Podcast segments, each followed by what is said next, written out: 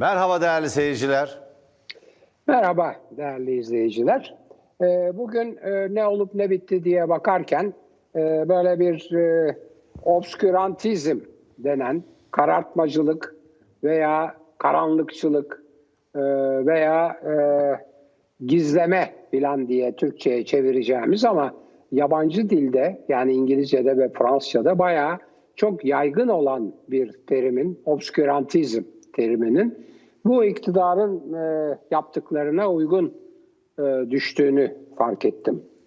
E, bu e, karanlıkçılık veya karartmacılık veya bilmesinlercilik yani e, birçok insan bu Türkçe'de de kullanılmış zaman zaman bazı yorumcular bunu kullanmışlar.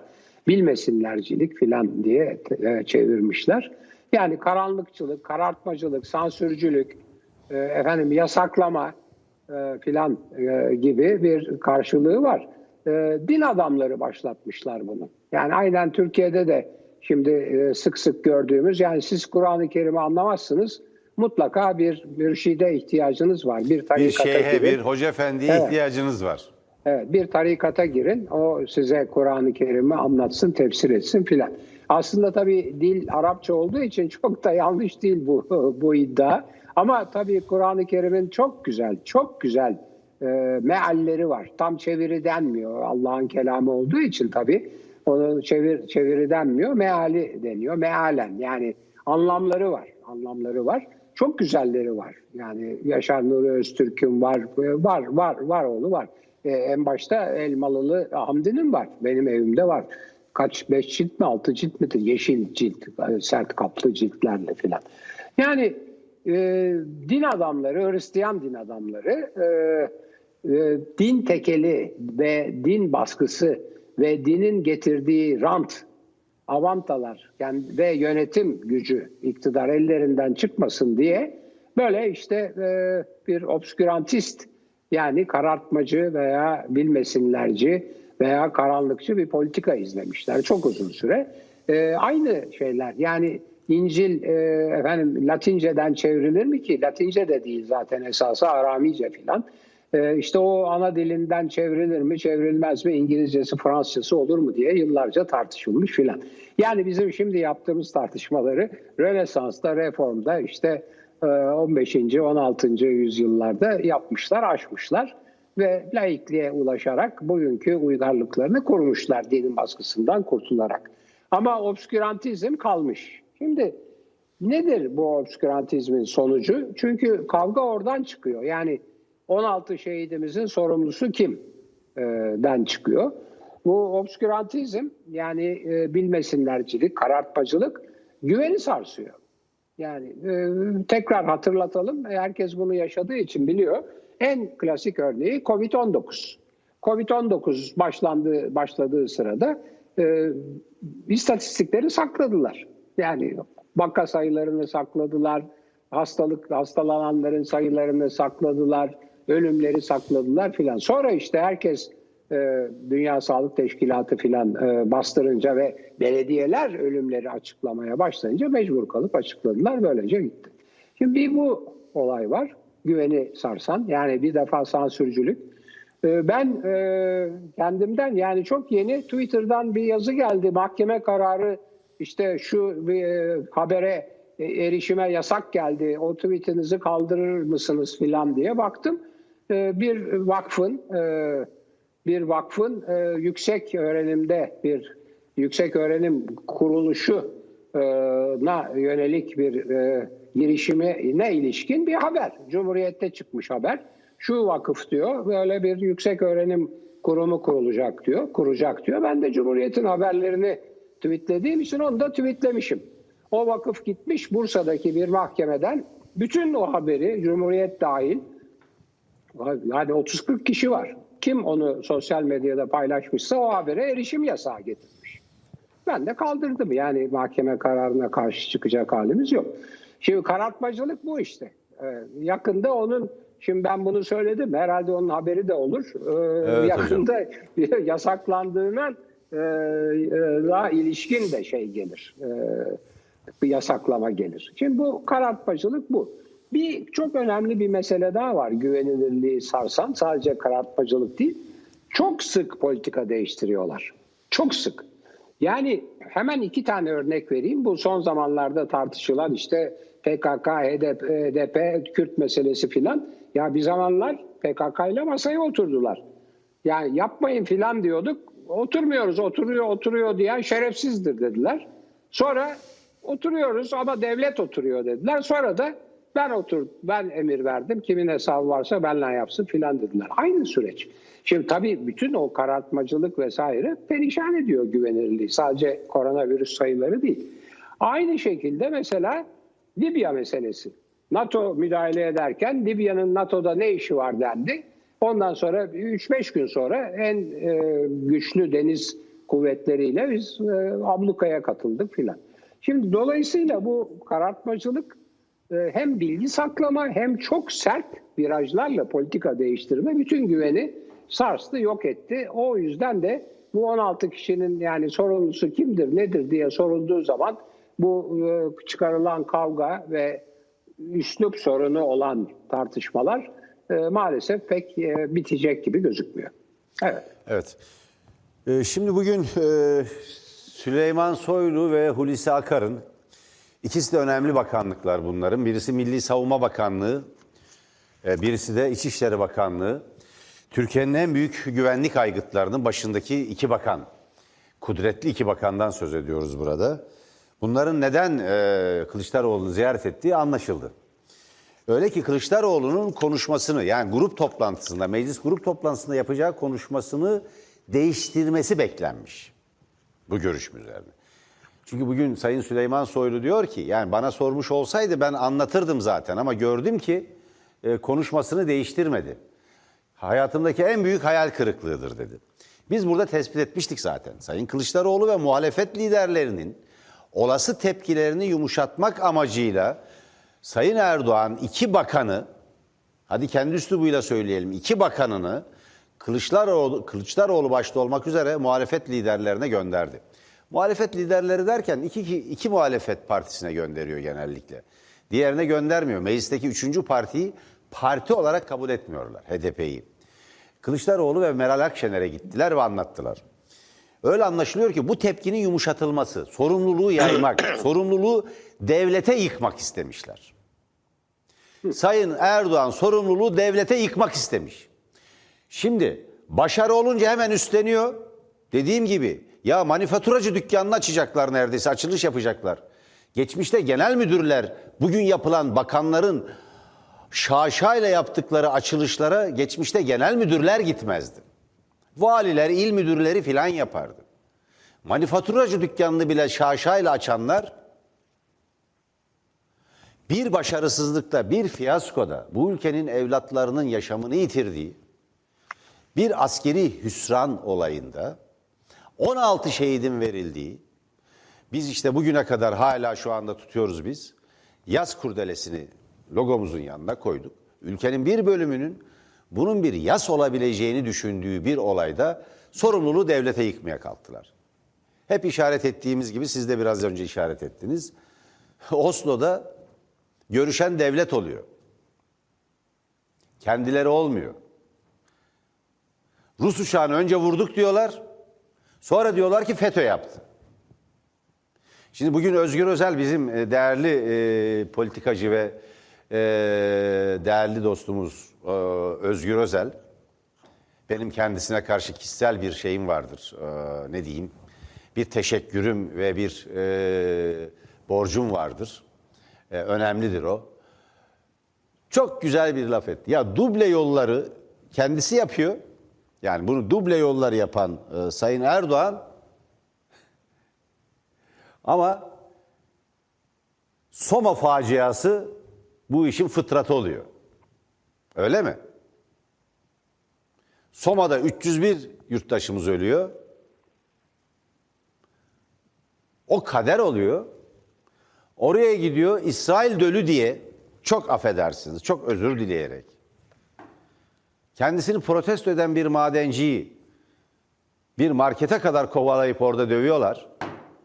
Kendi baş müşaviri iki özel harekatçının etkisiz hale getirdiği, yere yatırdığı bir ma- madenciyi utanmadan tekmeliyor. Böyle bir ortamda. Ama duble yolları kendileri yapmış oluyorlar. Şimdi böyle bir devlet anlayışının e, dünyada başka bir örneği yok.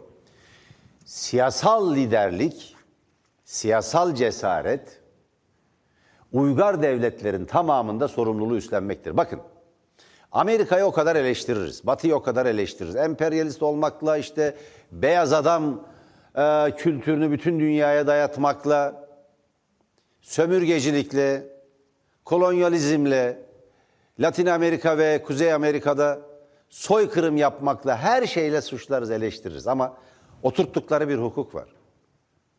Bush e, düzeltiyorum, Trump yönetiminin Adalet Bakanı, ilk Adalet Bakanı bile kendi evinde çalışan bir hizmetliyi 3 ay sigortasız çalıştırdığı ortaya çıkınca istifa etti ya. Sorumluluk böyle bir şeydir. Başarı gibi başarısızlığı, zafer gibi yenilgilerin sorumluluğunu da üstlenmektir. Güçlü liderlik de böyle bir şeydir. Emri ben verdim diyeceksiniz. Rusya ha öyle mi dediği zaman yok onlar FETÖ'cüydü diyeceksiniz uçak düşünce. Bu siyaset anlayışı, bu üslup ülkeyi 18-19 yılın sonunda bir uçurumun kenarına getirdi ve bıraktı. Buyurun hocam. Evet, e, çok teşekkür ederim. Şimdi siz e, Rus uçağından söz edince aklıma geldi. E, demin söyleyecektim uzamasın diye uzatmadım. Konuşma açışta uzamasın diye uzatmadım. Ama siz Rus uçağından bahsedince Rusya ile ilgili bir başka sorun daha var. Yani S-400 meselesi. Yani S-400'ler ne oldu? Yani S-400'ler büyük bir afra tafrayla NATO'ya karşı, Amerika'ya karşı Rusya ile birlikte efendim işte o beşli Şankay beşlisi falan filan Avrasya Mavrasya naralarıyla bir böyle ve iki buçuk milyar dolar galiba yanlış hatırlamıyorsam müthiş bir para. Yani iki tane köprü parası filan. E şimdi yani gömüş gömüyorlar. Girit Girit çözümü. Yani e, işte Kıbrıs Cumhuriyeti dedikleri onların Kıbrıs Rum yönetiminin aldığı onlar ki galiba S-300 müydü, S-200 müydü neydi? Amerika höt deyince Kıbrıs onları Kıbrıs Rum yönetimi Yunanistan'a verdi. Yunanistan da Girit'e gömdü. Açıkça söyledi bunu. Kim söyledi? Benim Milli Savunma Bakanım dediği e, Erdoğan'ın e, Milli Savunma Bakanı söyledi. O söyledi. Girit, Girit çözümü masada dedi. Yani şimdi öyle alındı vesaire falan filan patriotlar işte verildi verilmedi. Ondan sonra içeri gene Amerika bizim işlerimize karışmaz derken dışarıya gayet açık ve net olarak bütün medyada bu söyleniyor. Ee, biz her türlü seçeneği konuşmaya hazırız. İşte S-400'le ve patriotlarla ilgili ve füzelerle ilgili filan diye. Şimdi bu şeyler, bu dönüşler, e, bu e, bu e, virajlar e, ve bu karartmacı e, politika herkesi serseme çevirdi. Yani ben iktidar tetikçisi olan köşe yazarlarına, gazete yöneticilerine, habercilere filan acıyorum. Hakikaten acıyorum. Yani bir gün e, Öcalan'ı övüyorlar. Kürtlerle bilmem kol kola işte barış bilmem e, şarkıları söyleniyor. Ertesi gün vatan haini oluyorlar. Şimdi bu çerçevede baktığımız zaman bu güvenilirlik ve karartmacılık meselesi fevkalade önemli ortaya çıkıyor. Şimdi bu ortaya çıktığı için e, destek kaybediyorlar. Destek kaybettiği zaman, destek kaybettiği için aslına dönüp ilk o çıkardığını iddia ettiği e, milli görüş gömleğini veya hatta takım elbisesini giyip ondan sonra daha da sertleşiyorlar. Şimdi bu çerçevede bakıldığında hemen o üslup sorunu ortaya çıkıyor. Yani üslup, hani üslubu beyan aynıyla insan. E, bir, o e, ben yapmadım devlet yaptı veya yani beni suçluyor deyip 500 bin liralık dava açıyor. Şahsım devletini kuran kendisi. Ben yapmadım devlet yaptı Cumhurbaşkanından hem de başkomutan olan Cumhurbaşkanından işte bilmem Milli Savunma Bakanı'na kadar filan dediği olaya olayda e, Milli Savunma Bakanımı ve İçişleri Bakanımı yolladım diyor filan.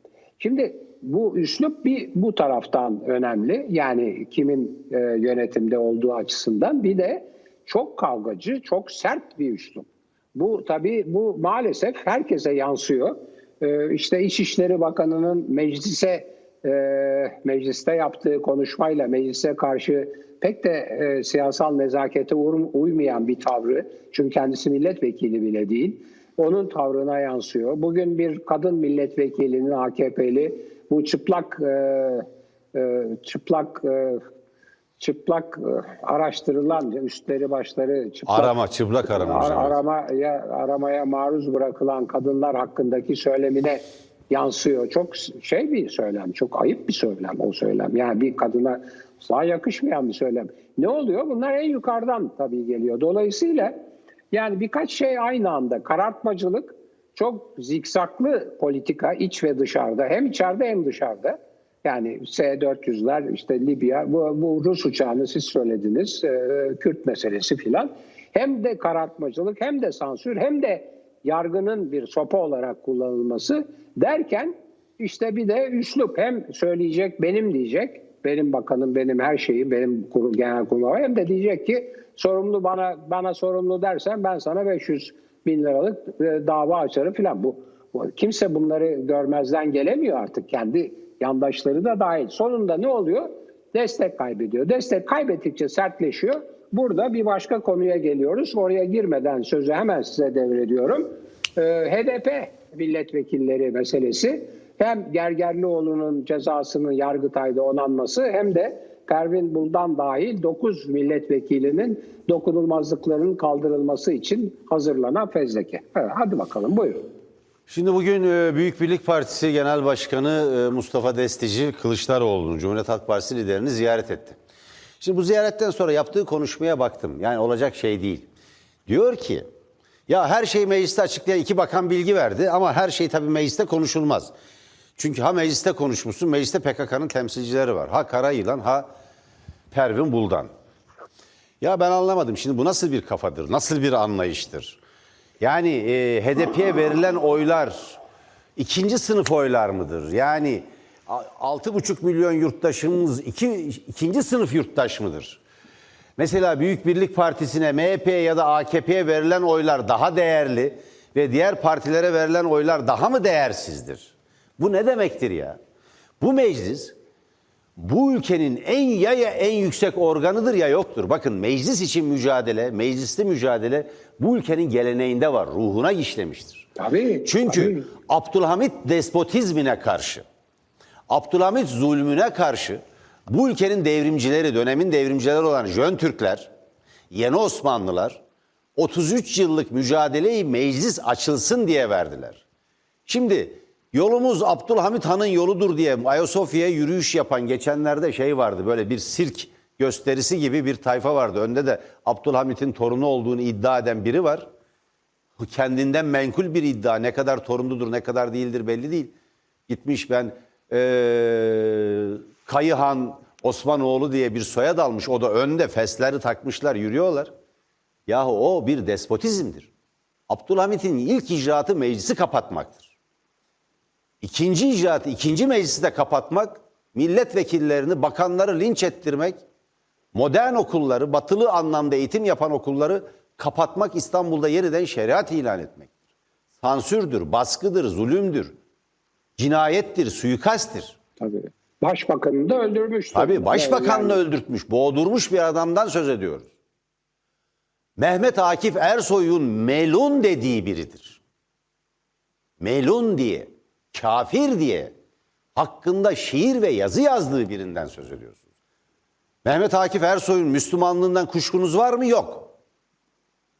Meclis bu kadar değerlidir. Abdülhamit'e karşı Mehmet Akif Ersoylar, Jön Türkler, Enveri'yle, Resneli Niyazisi'yle, Talat'ıyla, Namık Kemal'iyle, Mithat Paşa'sıyla, Tevfik Fikret'iyle, Ömer Seyfettin'iyle ve diğer sayısız aydınıyla, çoğu sürgünde hayatını yitiren sayısız aydınıyla Sadece sırf meclis açılsın diye mücadele ettiler. O yüzden bu gelenek nedeniyle hiç ihtiyacı yokken Mustafa Kemal yerel kongreler düzenletip Kuvayi Milliyeciler Ankara'da meclisi topladılar. Sadece Erzurum ve Sivas kongreleri değil, Türkiye'nin birçok yerinde kongreler düzenlendi ve oradan seçilen temsilciler geldiler. Meclisle yönetilmiş dünyada ilk ulusal kurtuluş mücadelesidir. Bakın bütün dünyaya ulusal kurtuluş mücadeleleri genellikle işte Cezayir Ulusal Kurtuluş Cephesi, Farabunda Marti Ulusal Kurtuluş Cephesi gibi ya da işte Filistin Halk Kurtuluş Cephesi gibi adları olan örgütler tarafından yönetilmiştir. Öyle olması da doğaldır. Türkiye'deki Kurtuluş Savaşı'nın ve Cumhuriyet devriminin en önemli özelliği bir meclise dayalı olarak bunu yapmasıdır. Mustafa Kemal kendisine bağlı askeri birliklerle bir emirle meclisi dağıtabilirdi. Bunun önünde başka hiçbir güç yoktu. Fakat Mustafa Kemal'in Cumhuriyeti ilan ettiği o mecliste hilafetçiler vardı. Ona rağmen orada her şey açıkça konuşuldu. Cephedeki bütün gelişmeler ayrıntılarıyla tartışıldı. Orada hilafetçiler, orada vahdettinciler var diye mecliste hiçbir şey konuşulmaktan geri çekilmedi. Ben bu anlayışın bugün Türkiye'de egemen olduğunu düşünüyorum. Bu anlayış egemen. Yani bazı oylar daha değersiz çünkü çok ilginç. Bütün muhalefet partilerine zillet diyen bir anlayış var bugün iktidarda. Onlar Millet İttifakı ya. Bu muhalefet partilerine oy verenlere millet değil zillet diyen bir anlayış var. Zillet dedikleri kim? Bu ülkenin çoğunluğu. Yurttaşlarımızın yüzde altmışına zillet diyen bir zihniyet iktidarda. İyi mi? Böyle olunca meclisin bir bölümünü de devletin ve milletin sorunlarının konuşulamayacağı kişilerden oluştuğunu varsayıyorlar. Şimdi biz bugün başka bir şey daha anlamış olduk. Bu devlet demek ki önemli sırlarını yüzde bir civarında oy alan bir partiyle paylaşıyor. Çünkü Mustafa Destici'nin söylediğinden o çıkıyor ortaya. Kapalı kapılar ardında bazı şeyler paylaşılır, bazı şeyler kapalı kapılar ardında konuşulur. Devletimiz bunları biliyor, biz konuştuk falan anlamında şeyler söylüyor. Yani bu bilgiye hakim ve bu bilgi kendisiyle paylaşılmış biri olarak konuştu orada. Bu anlayış son derece yanlıştır. Bu anlayış meclise meclise bir hakarettir. Bu anlayış millete hakarettir. Sadece burada kastettiğim Mustafa e, e, Destici değil. Sadece Destici değil. Bugün egemen anlayış bu. Bu bakımdan e, meclisin özellikle bu Gara operasyonunun başarısızlıkla sonuçlanması ve iktidarın sorumluluk almaktan kaçması üzerine meclisin gösterdiği tutum, takındığı tutum ve direnişin çok soylu olduğunu, çok anlamlı olduğunu düşünüyorum. İktidarın bütün baskılarına, bütün tehditlere, hiçbir şey eskisi gibi olmayacak diyerek bütün parmak sallamalarına, silah bir bakıma silah göstermelerine tırnak içinde rağmen meclisin gösterdiği direniş önemlidir. CHP'siyle, İyi Partisi'yle, HDP'siyle, Gelecek Partisi'yle, Deva Partisi'yle, Türkiye İşçi Partisi'yle ve var olan Demokrat Partisi'yle mecliste temsil eden irili ufaklı bütün partiler iktidar blokunun kendilerine yönelik tehdidi karşısında demokrasiyi, özgürlükleri, açıklığı savundular. İktidarın siyasi sorumluluktan kaçmasına izin vermediler. İktidar son derece güç durumda. Bütün mesele bu. 16 şehit var ortada ve bunun sorumluları yok. Bütün devletmiş sorumlu. Devlete yıktılar ya sorumluluğu. Devlet kim? Devleti kim yönetiyor? Devlet sizsiniz. Valileriniz İskilipli Atıf Hoca'nın bir vatan haininin, bir kuvayi milliye düşmanının, bir İngiliz ve Yunan işbirlikçisinin mezarı başında dua ettiler. Onu andılar. AKP'nin genel başkan yardımcısı da oradaydı. Devlet bu. Devleti bu hale getirdiniz. Şimdi sorumluluktan kaçmak yok. Sorumluluğu üstleneceksiniz. Sorumluluğu üstlenmek evet. gerekiyor. Doğru. Doğru. Evet, şimdi e, tabii e, başka sorunlar ortaya çıkmaya başladı. E, Kılıçdaroğlu'nun sorularına yanıt verilmeyince. Ee, bu sevgili e, kardeşimiz, değerli gazeteci Müyesser Yıldız biliyorsunuz çok önemli bir gözlemcidir. Hiçbirimizin yapmadığı, e, yapamadığı, vakit bulamadığı belki de yapamadığı.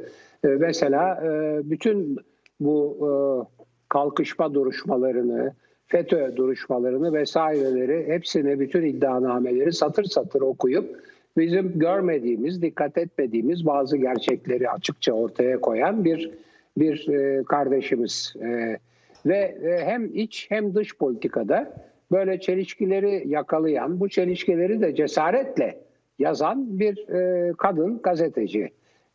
Müthiş bir kadın ve bu cesareti ve bulduğu çelişkileri ifade etmesinden dolayı da habire hapse atılıyor. Yani FETÖ'cüler attılar. FETÖ'cülerin hapsinden kurtuldu. Ondan sonra bu iktidar hapse attı. Ee, bilmem gizli bilgileri açıkladım falan diye. Hala da yargılaması devam ediyor. Şimdi Müyesser Yıldız'ın e, bu Gara operasyonu dolayısıyla dikkatimizi çektiği bir husus var. Şimdi söyleyeceğim siz de hatırlayacaksınız. İzleyicilerimiz de hatırlayacak. Operasyonun ilk günü ilk günü sonunda e, Milli Savunma Bakanı e, bir açıklama yaptı. Ve Milli Savunma'nın yaptığı açıklamada katiyen rehine operasyonu, rehine kurtarma operasyonu falan yoktu. Tamamen orada efendim işte teröristlere karşı girişilen bir temizlik harekatından söz ediliyordu. Ayrıca ayrıca buralarda çok konuştuğumuz ve işte sorulan sorularda da o var. Biz de burada çok konuştuk. Bir kurtarma operasyonu olsaydı bu kurtarma operasyonu uçakların 50 te- tespit ettikleri 50 e, hedefin 48'inin vurulmasıyla bombalamayla mı başlardı? Yani böyle bir kurtarma operasyonu mu olurdu? Onun üzerine tabii e, yazı bir takım kuşkuların belirtilmesiyle devam ediyor ve şimdi kamuoyu da şunu soruyor ya diyor acaba yani bir orada hakikaten bu Gara Dağı'na doğru bir e, terör yoğunlaşması söz konusu oldu Kandil'den de. Onu önlemek için bir e, operasyon yapıldı da tesadüfen mi o mağaralarda bu e, rehineler bulundu, e, esir alınan, yakalanan e, teröristler tarafından anlatıldı filan diye sorular sorulmaya başlandı. Şimdi bunlar maalesef oluyor. Neden oluyor? Onun için bugün e, bu programı açarken karartmacılık tan söz ettim. E, e, bilmesinlercilikten söz ettim. Ve güvenilirliğin yok olduğunu e, özellikle yapılan e, yapılan virajların, alınan virajların sertliğiyle, politika değişikliğiyle o güvenilirliğin iyice yerle bir olduğuna işaret ettim. Şimdi böyle şeyler konuşulurken birdenbire bu operasyonun arkasından e, yani hele hele başarılı olsaydı yapılması planlanan seçimlere yönelik ve e, seçmenin tercihlerini yönlendirmeye, seçmenin tercihlerini e, kötü yolda yönlendirmeye, kendi çıkarı için yönlendirmeye dönük bir takım tedbirlerin alınmaya başladığını görüyoruz. Derhal, derhal hemen bu işte teröristlerle, PKK ile yani e, HDP'nin e, ayniyeti vurgulandı. CHP'nin e, HDP ile e, işbirliği halinde olduğu, dolayısıyla onun da terörizme yardım ettiği söylendi. Bu arada İyi Parti hakkında hiçbir laf edilmiyor. Niye hiçbir laf edilmiyor İyi Parti hakkında? Çünkü İyi Parti'nin kendilerinin Cumhur İttifakı dedikleri ittifaka katılması için alttan alta pazarlıkların ve temasların yapılması çünkü söz konusu. Bunu yaptıkları ve böyle bir e, katılma bekledikleri için İyi Parti'den onu yabancılaştırmamak için hiç İyi Parti'yi e, bir muhalefet partisi olarak eleştirmiyorlar ama e, HDP e, PKK ile aynı e, Evet. ayniyet olarak e, konuşuluyor ve tartışılıyor. Şimdi bu çerçevede bu çerçevede bir bir terörizmle mücadele, terörizmle savaş programında hele hele bir ana muhalefet partisini yani CHP gibi bir partiyi teröristlere yardım etmekle filan suçladığınız zaman e, hele tabii HDP de daha CHP'ye gelmeden herhangi bir meşru partiyi suçladığınız zaman birdenbire teröristlerin gücüne güç katmış, ekmeklerine yağ sürmüş oluyorsunuz. O açıdan Yani bu e, Türkiye açısından da Türkiye Cumhuriyeti'nin güvenliği ve bekası açısından AKP'nin kendi iktidarını sürdürmek için yaptığı bu iç politika oyunları ve dış politikadaki bu operasyon vesaire girişimleri pek hayırlı gözükmüyor. Hocam bu hırs, bu iktidar hırsı Türkiye'yi felakete sürüklüyor. Uçurumdan aşağıya doğru sürüklüyor ülkeyi ve bütün toplumu. Bu büyük bir felakete de dönüşebilir. Büyük bir acıya, büyük bir e, trajediye dönüşebilir. Şimdi bugün e, mecliste e, AKP'nin grup başkan vekillerinden bir kadın milletvekili Özlem Zengin. Herkes biliyor adını galiba. Şimdi e, Özlem Zengin çıplak arama konusunda meclisteki bir konuşmaya cevap verirken insanın aklına, mantığına, vicdanına, ahlakına, görgüsüne sığmayacak bir yaklaşım sergiledi. Eğer bir kadın iffetliyse, onurluysa, ahlaklıysa bir yıl beklemez. Anında bunu söylerdi dedi. Ben buradan bir şey hatırlatacağım sadece. Özlem Yılmaz. Kendisi avukat. 20 yıl önce kendisi, 20 yıl önce avukatlık yemin etmek için baroda türbanını çıkarmak zorunda kalınca çok utandığını ve jürinin gözlerine bakamadığını, yüzüne bakamadığını, başını öne eğdiğini ve öyle yemin ettiğini söyledi. 20 yıl sonra. 20 yıl sonra biz Sayın Özlem Zengin'in onurunu, ahlakını, iffetini sorguluyor muyuz? Bu nasıl bir ahlaktır ya? Kadınların çıplak arama var mı yok mu soru bu. Kanıt şu değil. Şimdi bakın. Mecliste cinsiyet olarak kadın cinsiyetinden milletvekillerinin bulunması kadının temsiliyeti anlamına gelmiyor. Biz bunu bir kez daha gördük. Biyolojik olarak bir kişinin kadın olması kadınların temsil edildiği anla, anlamına gelmiyor. Bunların tamamı bıyıklı. Kadınlar çıplak aranıyor mu aranmıyor mu? Tartışma bu. Niye gündeme geldi bu? Boğaziçi Üniversitesi öğrencilerinin gözaltına alınan ve tutuklanan öğrencilerin ya da çıplak aramaya maruz kaldıkları tekrar gündeme geldiği için. Şimdi Sayın Özlem Zengin demek istiyor ki FETÖ'cü kadınlardı onlar. Bir yıl sonra söylediler. Kadının FETÖ'cü, METÖ'cü olması ortada bir suç olmayı, bir suçu kaldırmaz. Bir kadının çıplak aranması insan haklarına, genel ahlaka, devlet adabına, Cumhuriyet Türkiye'sine yakışmaz, ayıptır ve bir suçtur. Bu ya bir suçtur ya değildir. Siz bir kadının çıplak aranıp aranmadığının cevabını böyle veremezsiniz.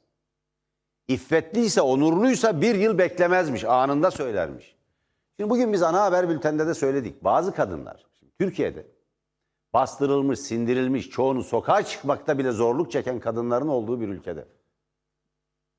Hala ikinci sınıf insan muamelesinin görüldüğü bir ülkede tacize uğradığı halde bunu söyleyemeyenler var. Hatta tecavüze uğradığı halde bunu yıllar sonra söyleyebilenler var. Böyle bir ülkede çıplak aranmayı bir yıl sonra söylediğini gerekçe göstererek o iddianın yalan olduğunu söyleyemezsiniz, ileri süremezsiniz. Kadınların iffetini, onurunu ve ahlakını hiç sorgulayamazsınız. Muhafazakar siyaset anlayışı bu işte. Bir de Sayın Özlem Zengin diyor ki, asıl mesele sizsiniz değerli hemşerilerim, Tokat milletvekili. Sizin gücünüz, onları korkutan sizin gücünüz. Hashtagler açmışlar bizim gibi kadınlara diyorlar ki karanlık kadınlar. Size soruyorum diye devam ediyorlar. Bizi sindirmek için yasakladılar, ikincileştirdiler, okumamızı istemediler, çalışmamızı istemediler. Her şeysiniz siz, devlet sizin. Aksırıncaya, tıksırıncaya kadar yiyorsunuz. Yetmiyor mu? Devlet sizin. Baştasınız siz. Kudretlisiniz, iktidarsınız, muktedirsiniz. Ve ona buna Evet. onursuz, iffetsiz diye saldırıyorsunuz. Daha ne istiyorsunuz ya? Bırakın artık şu cumhuriyetin yakasını. Evet. Bu cumhuriyet kadını erkekle eşit yaptı. Bakın birinci meclis, ikinci meclisteki kadınlara seçme ve seçilme hakkının verilmesi tartışma tutanaklarını okuyun. Osmanlıcı ve hilafetçi olanlar ya da eski rejimden, eski düzenden, eski anlayıştan yana olanlar kadınların sayılmasına bile itiraz etmişlerdi. Kadına seçme ve seçilme hakkı veren, çalışma hakkı veren, kadınların başörtüsüyle uğraşan 12 Eylül faşist darbecileridir. Ben 70'li yıllarda üniversite öğrencisiydim. Üniversiteye giren öğrencilerin başörtülü, başörtüsüz, türbanlı, türbansız olduğuna bakılmazdı zaten. Bunu yapan sizin Kenan Evreniniz. Sizin iktidarınızın yolunu döşeyen kişi. İktidarsınız ya. İktidarsınız. Evet. Bu ülkenin zencileri, zencileri siz değilsiniz. Her zaman devletle iç içeydiniz. NATO kullandı sizi. Kontrgerilla sizi kullandı. NATO'cu, NATO'cu, Amerikancı bir İslamcılık çizgisinden geliyorsunuz siz. Evet. Sizin üstadınız Necip Fazıl'ın yazdığı mektuplar ortada.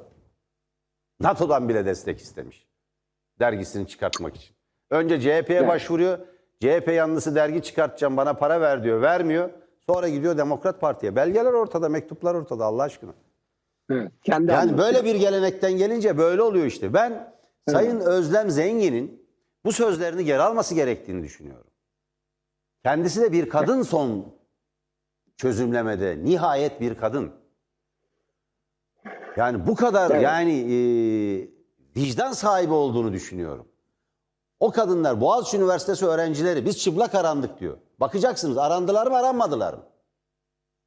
Devlet diyebilir ki ya güvenlik gerekçesiyle biz bunu aradık. Kameralarda kapalıydı. Kadın tutukluları, kadın görevliler arıyordu.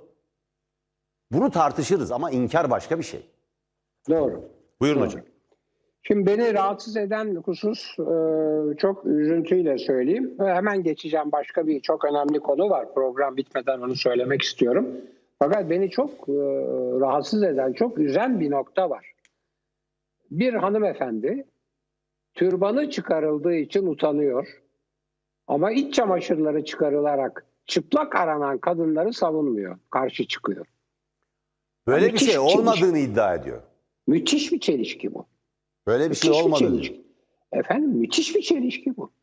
Yani benim en çok üzüldüğüm kendisinin türbanına gösterilen hassasiyeti çıplak arama konusunda bile göstermiyor. Tabii. Hayret Başkasının şey iç çamaşırına göstermiyor. Aynı hassasiyet. Hayret, hayret, hayret ettim. Çok hüzünle bunu izledim. Çok çok çok üzüldüm. Çok o hanımefendi adına çok üzüldüm.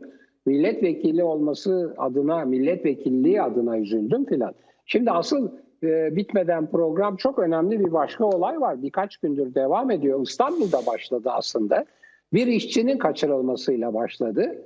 Bir işçi sokaktan kaçırıldı polisiz filan diyenler tarafından. Ondan sonra hakikaten peşine düşüldü. Karakollar, polis, emniyet müdürlüğü filan derken bırakacağız bırakacağız dendi ve hakikaten bir süre sonra e, bırakıldı. Ve kendisine işte bir takım e, baskılar yapıldığı, telkinlerde bulunduğu söylendi filan. Ama sokak ortasından kaldırıldı bir, bir genç işçi.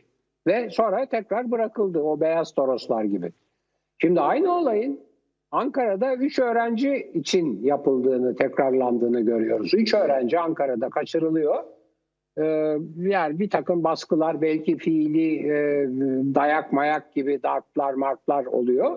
Ondan sonra yol kenarına bırakılıyor.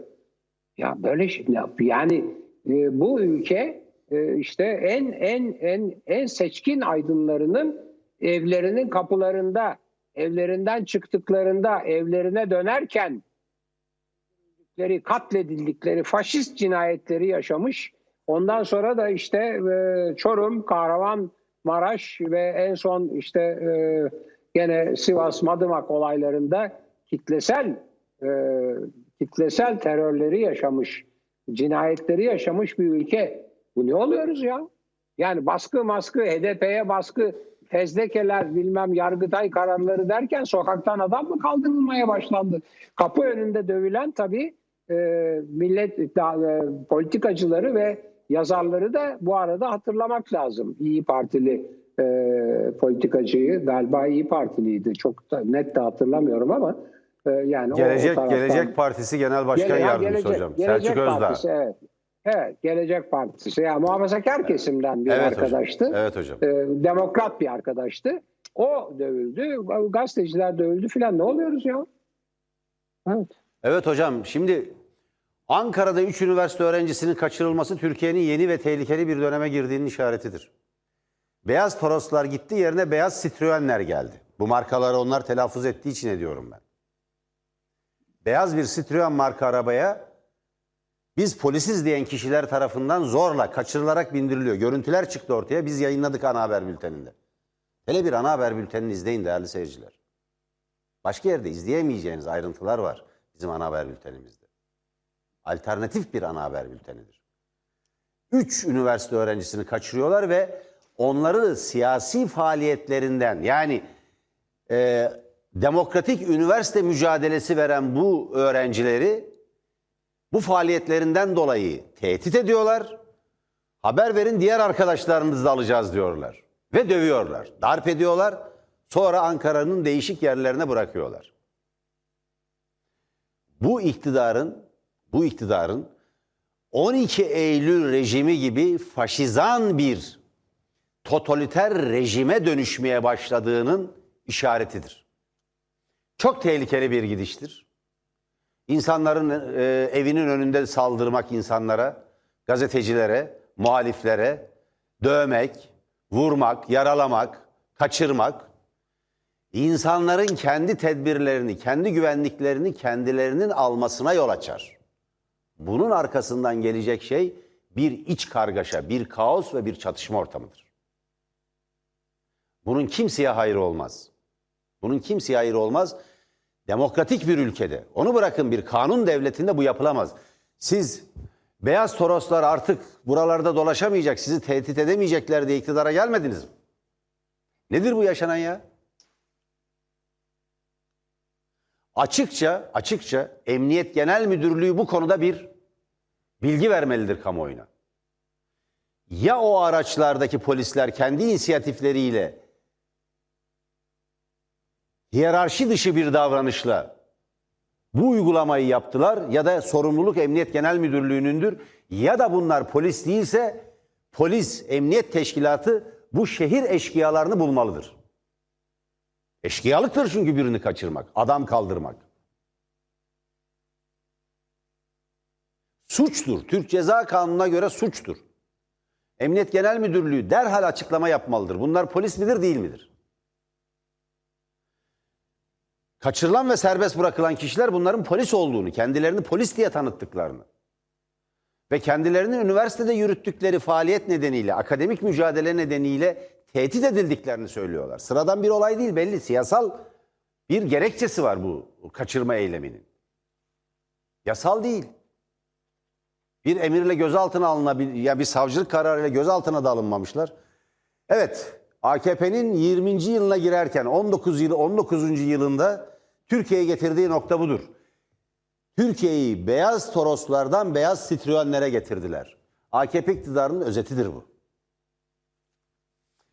Hocam evet biraz zamanımızı açtık galiba. Saat 21'de 5. boyut var. Ben yine ekranda olacağım. Değerli gazeteci Fikret Bila, değerli gazeteci yazar Mehmet Tezkan, siyasetçi e, ve e, yazar Eren Erdem ve değerli e, emekli general e, Haldun Solmaz Türk siyaset bilimci Haldun Solmaz Türk olacak 5. boyut programında.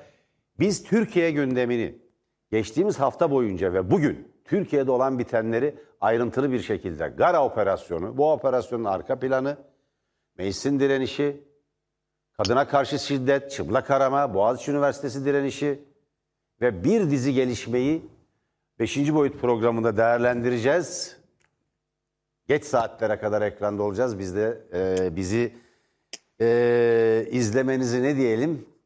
Hani insan kendi bulunduğu programı çok tavsiye etmez ama Tele1'den ayrılmayalım diye ayrılmayın diyelim kurumsal olarak. Saat 21'de görüşmek üzere. Hoşçakalın. Hoşçakalın hocam.